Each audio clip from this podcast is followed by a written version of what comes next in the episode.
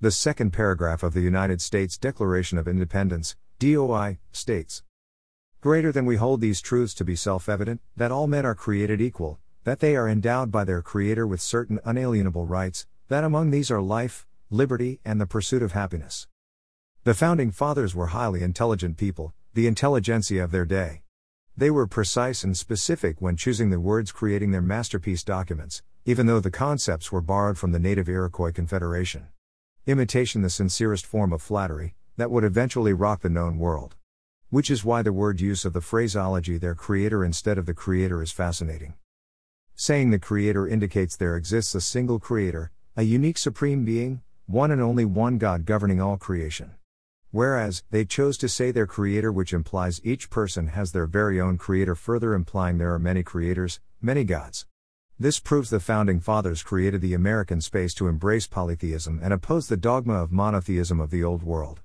Since they chose to not espouse monotheism, the religious right trying to hijack the United States and hold we the people hostage under the yoke of Christianity is unconstitutional, thus un American as envisaged by the Founding Fathers. I understand why monotheists willingly misinterpret this phrase. They have a very narrow view of the world, believing their God is the only God, so grasp at any straw, upholding their interpretations of America as a monotheistic nation. The religious zealots can claim we are a Christian based nation based on the number of Americans claiming to be Christians. In 2016, 69% of Americans claim to be Christian, but only 45% profess to attend a church, leading one to question the veracity of their original responses. This number is in steady decline down from 85% in 1990. A dirty trend calculation shows the country dropping under 50% by 2023. Will the religious right then admit America is not a Christian based nation? I highly doubt it.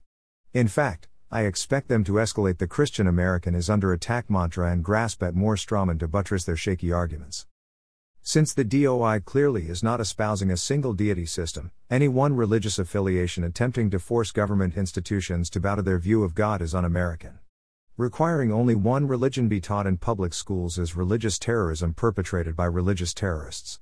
It is a jihad against all other faiths and jihad against the Founding Fathers' ideals, including their intent for the nation. I would love to see schools give equal emphasis to all religions, hoping the exposure will attenuate irrational fear and counter the rhetoric created by the religious right. If the religious terrorists continue trying to impose their beliefs on government institutions, including politicians voting for one religion indoctrination in schools, or anyone engaging in the hate crime of creating an atmosphere in a governmental area sponsoring a single religion, they should be put on trial for treason. What they do or advocate in their own, Private religious houses is obviously not included because the Constitution guarantees freedom of religion. The punishment for treason under U.S. Code Title 18, Part 1, Chapter 115, Section 2381 is death, or imprisonment for not less than five years and a fine not less than $10,000 with the further stipulation they shall be incapable of holding any office under the United States. I do not believe anyone or any government has the right to deprive a person of their one and only life. That is the purview of their Creator. So, I would offer the convicted the option of exile should a court of law deem death the appropriate response.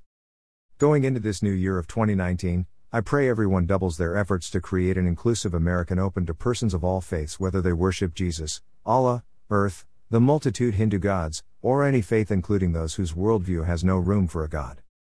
To do any less is positively, absolutely un American. Happy New Year. September 26, 2018.